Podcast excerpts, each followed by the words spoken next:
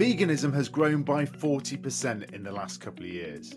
In 2019, even The Economist declared it the year of the vegan. Veganism is big business, and that's why we sat down with JP from All Plants. JP founded All Plants alongside his brother to target the flexitarian eater as veganism continues to increase. They've raised £40 million from people who've backed the likes of Cazoo, Trustpilot, and Revolut. It's a fascinating conversation looking at the way that we eat food and the way that that is changing in a convenience driven economy. We talk about JP's family history and what led him to becoming an entrepreneur. And he spoke about how he took a year out to find his true calling. This show is made possible by the fantastic support of our various partners, and I wanted to thank the Octopus Group. The Octopus Group is a collection of eight entrepreneurially minded businesses across financial services and energy, all founded on the one simple belief that people and the planet deserve better. They are intent on building a better tomorrow for future generations and are a certified B Corp, demonstrating they care as much about the impact of their investments as the returns they generate. I am proud that Octopus have backed this show since the second series, and they are the reason why we are now able to put such a professional show together. To hear more about what they do, it is worth checking out previous episodes with the founders Chris Hewlett and Simon Rogerson, or the CEO of their investments arm, Ruth Hancock. If you want to see how you could partner with us, go to our website at www.jobsofthefuture.co.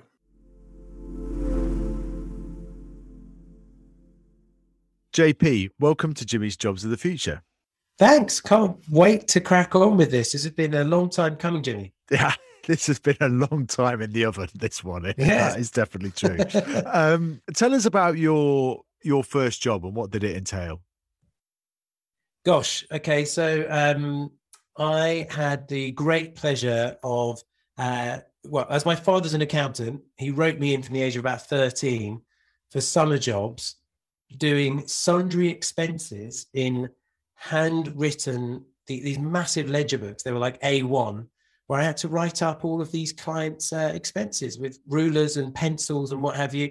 It was so much fun. It taught me uh, all about how much I would definitely love not to be an accountant for the rest of my life. So, uh, but but but what it did certainly give me the chance to do is uh, is experience the professional world as a little kid and um, and, and get some pocket money. So it was it was it was definitely a blessing in disguise. What impact do you think it had on your kind of working career? Because it's quite a way to go from from that to what all plants is today.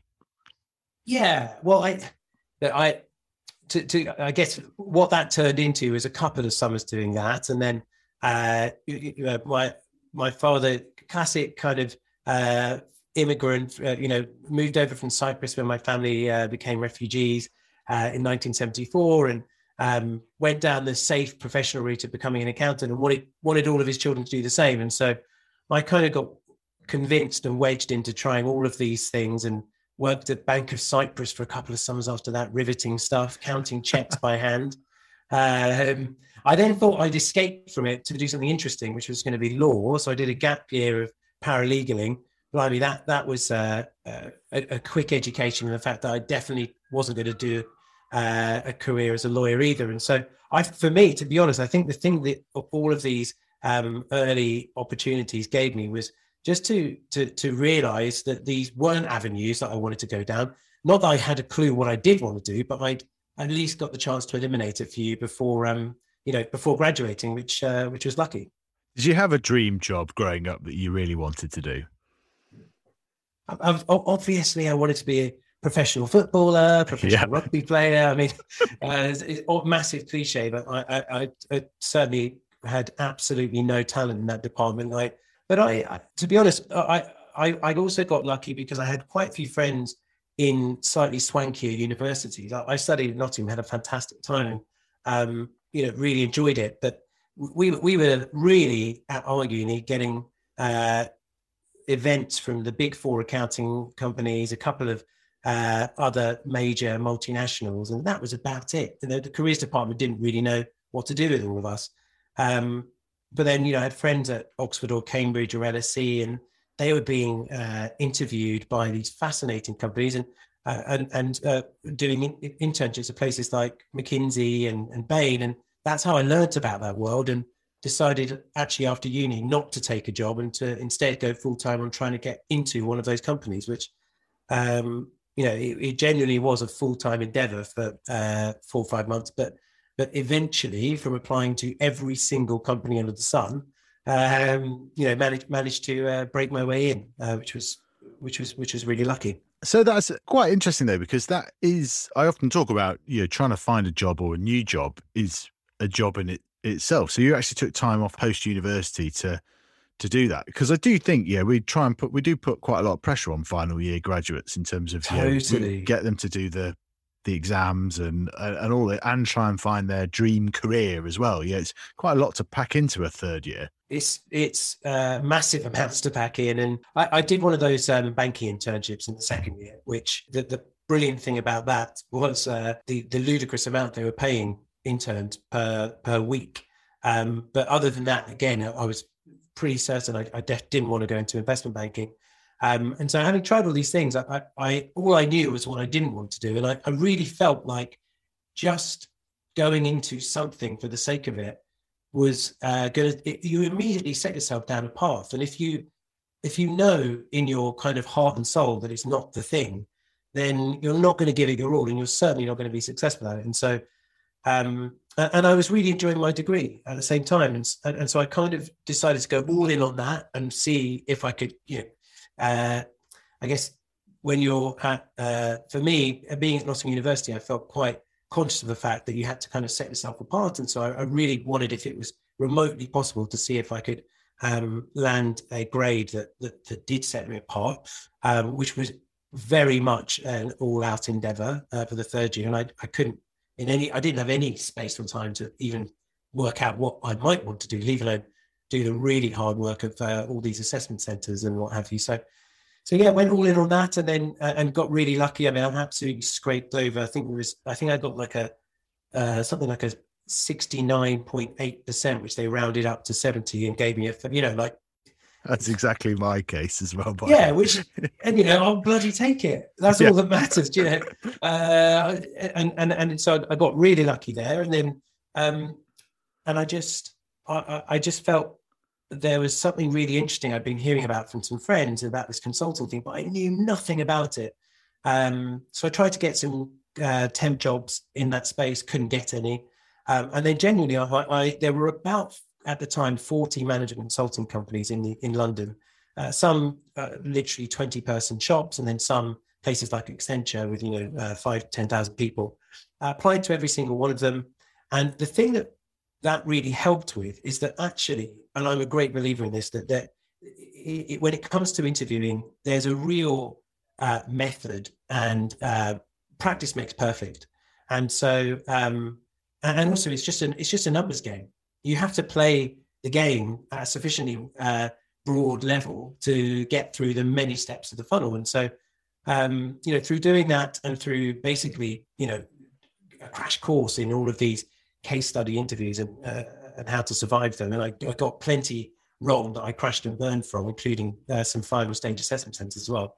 Um, but, you know, ended up um, ended up managing to get a couple of offers, and, and that was really really lucky, and, and it meant then had a, a, second half of the year where I knew well, this is one of the greatest moments in life, isn't it? When you have a job that you're not starting immediately.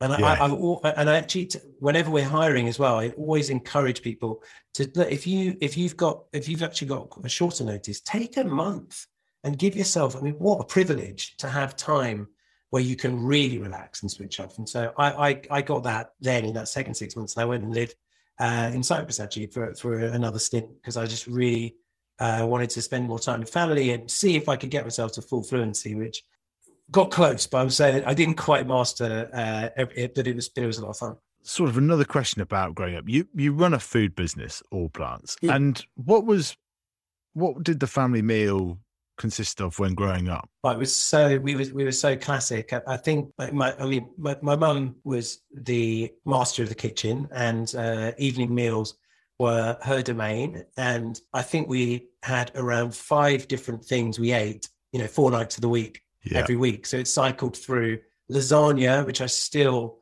I'm obsessed with my mother's lasagna. And uh, I, with her, we've re-architected the bechamel and the ragu, right? So there's now yeah. a plant-based delight, but it was it was very much beef and lamb mince and all the cream and uh, eggs you can imagine. But lasagna, spag bowl, the one the, the, the one thing that she uh, used and didn't make from scratch was chicken Kievs. I don't know why, but we had Kievs and mash and green beans. And, you know, we had these few recipes that we basically um, had every every evening. I've got two siblings, and so there's three of us, and and actually because you know one of the one of the nice things about uh, for, for my dad being an accountant is he was pretty much able to get home every evening by kind of you know seven half seven, and so we have family dinner. Um, and uh, for me, I think maybe it's just a Cypriot thing as well, but eating together um, and sharing food is has always been a really big part of my upbringing. And you know food is really at the heart of uh, life in cyprus. You, you, can't throw an event without uh, massive mezelas spreading and everyone dipping in to to grab everything they can because that's that's part of the game fill your plate as fast as you can and so um and so yeah food's always been a, a big part of, of, of life and a, as a massive foodie but someone who ate all of the meat fish dairy etc it was uh, it's quite an adventure when I, I started, you know, dabbling, let's say, with uh, the idea of trying to eat more plants. And so, talk us to that. I mean, one of the questions we ask is, how did you come up with a name for your company? I think All Plants pretty much kind of like explains it to an absolute T. so, like, well, well done on that. But talk, talk us through the journey of of starting it because you started it with one of your brothers as well, right? That's right. Um, well, by the way, as I'll, I get, I'll come back to it. But the, the, the name uh, may sound clever, but it was, there's a lot of luck in that as well. It was, it was, to be honest, I just slapped it on as a project name so as not to be distracted by how do we brand this? Because I put my hand up and admit I, I don't know the first thing about branding whatsoever. It's not my strong suit, and so I always otherwise tr- get distracted playing with names, and I know that I'm I'm never going to end up with the right thing. And all plants was just with space in it in the beginning was just uh, uh, it kind of summed up the project, and so is what we called it. And we went off and did. Uh, well, I had so many friends who were like ad agencies and they created and brand strategies, and we we went through thousands of names, and none. They were fortunately none of them convinced us or stuck. Um, and then we were just like, you know what, this project thing, it could work.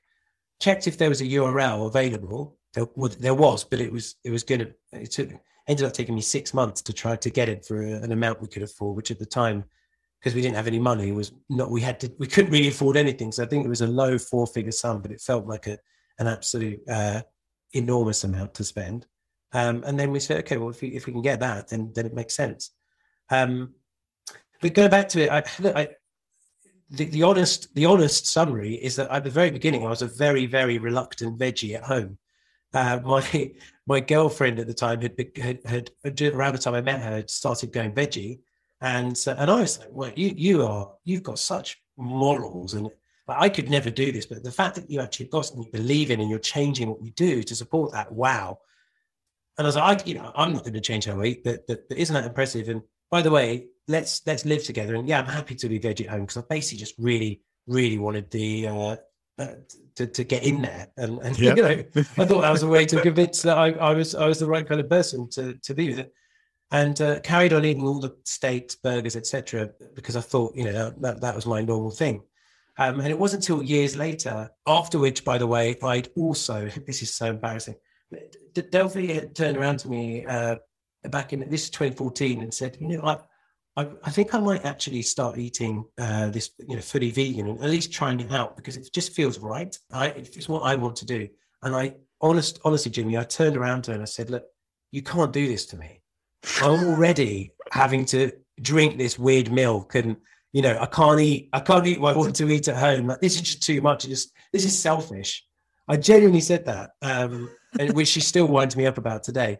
Uh, because, you know, about 12 months later, I then watched a bunch of documentaries in the space of a week and came out convinced as, you know, as, as anything that quite frankly, this, this is the future of the planet and it, and it has to be. This, unfortunately, there, there really doesn't seem to be a way through where even if we completely transform our energy sector, our transport sector, um, our construction sector, many of the other big contributors, food food is 30 to 35 percent of greenhouse gas emissions. Not to mention the, the, the havoc and destruction it creates on land, water, um, and the destruction of biodiversity. Uh, uh, that's food and agriculture. And the thing is that animal ag represents 85% of that impact, but only 15% of the calories. So animal agriculture has an enormous outsized impact on our planet. And it, it, it's quite obvious that unless we find a way to drastically reduce our reliance on it for nutrition, if not ideally completely remove it from our from our whole uh, ecosystem and the way that we eat, then uh, we're on a fast track to nowhere in terms of averting the climate crisis. And you know, having realised that, I felt like a bit of a hypocrite to be honest, and so started trying, uh, at least trying to eat to try out this diet. I do think, I mean, share anecdotal stuff, but it is quite interesting that a lot of you know my wife's friends, those that have gone veggie or vegan, yeah, cite climate over animal welfare actually, which is a real kind of change from sort of when we were growing up when people were were veggie, like it was mainly mainly an animal welfare point. And obviously that still ranks in people's things, but it's I often find it just one of those interesting subtle shifts that's happened over in the 21st century.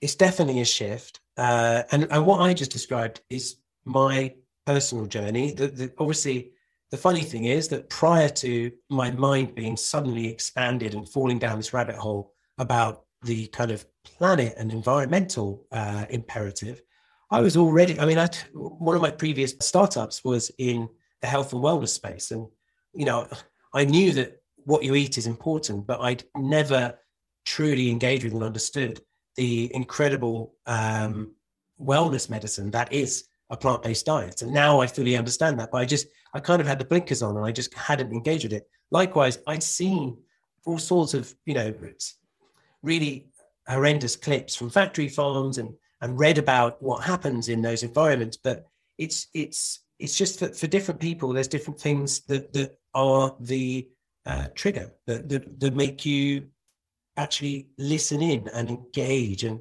and for me it was it was climate um, and for many other people there, there's so many different mainstream movements now of awareness and that, that, are bringing people to the notion of uh, just giving plants a go and trying to eat a little bit more. Um, and that's and that's cool. It's not it doesn't really matter where you're coming at it from. It and you know it's the, the beauty of it actually is that it has so many um, ways that it is actually very positive for, for people, planet, and even and for yourself too. And how did you design the first product? Tell us about that. The whole reason I started cooking, I mean, literally cooking the idea of all plants up, and with the idea, it was it was very immediately about the food, um, was because I had uh, for about six months having made that discovery and started trying to eat this way. I'd, I'd become pretty convinced that this was the future for me. Know, I was like, cool. And that was as far as it went. And I was, to be honest, at the time, I was working on a bunch of different uh, other ideas that I thought could be really valuable and impactful for the for the world. And um, and then gradually, as I as I started to become busier and busier again, because when you've got time and if you enjoy cooking and you don't mind getting it wrong to get it right, it's actually really fun. It's like a, it's like an adventure. It's a hobby. You're you're remixing all these uh, recipes that you grew up on trying to recreate those flavors. As soon as you're busy, I mean, it was driving me nuts. And back in 2015, um, you know, I was having to skip meals multiple times a week because I just couldn't find something. And uh, I don't operate well when I haven't eaten. I get uh, beyond hungry and I'm pretty useless. And so um, that that wasn't working for me. And I guess it started to realize that hang on a second, this isn't working for me. And I'm so fired up about this that this is the right thing. And I, I'm already starting to find it difficult. How on earth are we going to take everyone from early adopters through uh, the mass part of the adoption curve into this new lifestyle? It's never going to happen. It's far, far, far too hard. And it's far too um, steeped in these expectations that it's just not delicious. Um, and it's and it's also not healthy. A lot of a lot of the perspectives on if you're vegan and veggies, you're going to be mal malnutrition, you're not going to get enough protein or iron or omega 3s. There's all sorts of uh, myths that need to be busted because they're, because they're not actually real. And so, yeah, became, became pretty compelled that actually what I was finding was everyone wanted to talk to me about it because they thought I'd gone completely uh, like a through a loop and become a mad hippie by changing how I ate. And so everyone's like, well, hang on, this isn't for real. Surely you're gonna you're gonna give up in a few months. And but what I found was, yes, you could obviously you're gonna chat with your friends about this or family. Um, but as soon as they start saying, well, what about this? What about that? It doesn't matter how convincing your science is or your uh, logic or even the videos you can show people about, uh, you know, your health or what happens in a factory farm. Um, because it's not a rational decision. When it comes to food, it's instinctive, it's pleasure driven. And what I found was if I literally just slide across the table a really delicious lasagna, for example, uh, that is way more convincing than anything I can say to you. Way more convincing. You say, oh, actually, hang on a sec, this is delicious. I can happily eat this once a week. So, yeah, cool, no problem. And so um, I was doing that, you know, for fun with friends. And then start to suddenly realize, and this is with my brother Alex, we were just like, hang on a second. This is what we need to be doing. We need to find a way to make plant based food unbelievably, irresistibly delicious and easy and available for everyone. And if we do that, half, half the battle at least is won because suddenly you remove all the barriers and you make this whole kind of journey into trying it out so much more friction free and delightful. So, so yes, I got cooking. How did I make the first dish? Well, I, the thing I first became obsessed with was convincing my yaya, which is my Cypriot grandmother, who is a very, very tough customer when it comes to food because she she uh, has always uh, been been giving love with food, right? So she she has all of these recipes that she's uh, cooked for us for many years, feeding all the family. I wanted to make a moussaka. A moussaka is like a you know Greek lasagna kind of obviously yeah, a, yeah. a few a few tweaks. Uh, I wanted to make a moussaka that she literally couldn't tell was plant based. Um, and that took a good three or four months. and literally just cooking and trying it and cooking and trying it. Um, and uh, and then while doing that, started to realize, okay, we need more than just a moussaka. And um, and then uh, and started kind of messing around with other dishes that I thought would be at the right point of um, kind of triggering people's interest, um, but then being able to really deliver on the flavoring. A couple of those dishes actually uh, that are still very much on the menu today. One was uh, a, a, mac and cheese, uh, just making that like beautiful, like cheesy, unctuous experience, but making it not just plant based, but really, really healthy. Because uh, any if you ever had a, uh, a mac and cheese, whether it's takeout or um, a ready meal, I mean, it's so unhealthy, full of artificial ingredients, so processed. And we wanted to make it all from natural you know plant-based ingredients and whole foods. Uh, so made that um, and uh, and then ended up making the first six dishes and basically for about three or four months ran a supper club every Tuesday night because um, I ran out basically I ran out of family and friends they all got a bit annoyed with me uh, and start needed to start testing it with um, with real normal people off the streets. And so that's what got us going. And um, amazing. and and yeah. And so doing the supper club led to you kind of deciding to go full time on it with your brother. What's it been like working with your brother, and how do you work out who's got the best skill sets at things? Oh, fortunately, that was all uh, very straightforward from the start, uh, because um, as I mentioned earlier, I have you know I, have got great appreciation for things that are creative, um, including design uh, and and brand and storytelling and all of the words that represent our brand. But Alex is a real uh, beast at that and always has been. He's actually a, a, really talented musician and artist. And so he was a really nice and natural fit for us for Al to focus on um, those more creative areas and for, for me to focus on um, you know the things that I have done in the ventures I've built before, which you know playing the role of both the kind of digital product lead, uh, I guess the CEO and CFO stuff, like the financing and the strategy stuff, uh, with a background from that kind of McKinsey world, it's uh, it's been drilled into me. So that that's the thing that comes naturally to me. And so, look, we had a fantastic time. In the first two or three years, getting all plants off the ground was um, was wild, um, and we were bootstrapped to the max. And so we had to make things happen from um, from nothing and on and really do it on a, on a shoestring. And so uh, that breeds a lot of creativity and, and, and means that you're, uh, especially when you're having to build kitchens on a um, on, on, on, a small budget, it, it, keeps you on your toes. So uh, our first kitchen we built in a very small warehouse. Um, we then actually, you know, started growing very fast, and so in the space of the first couple of years, we ended up across 14 units in um, in, in in South Tottenham, which we linked together, but were formed our wow. overall kind of kitchen and supply sta- uh, setup, uh, which was uh, madness, but but a lot of fun. You've just raised a huge chunk of cash to kind of really roll out expansion, exporting, and so on. How have uh, just a want to hear much longer term plans and, and, what they entail but but also investing in family businesses is often seen as a risk by investors. That attitude must have changed since you first raised seed capital.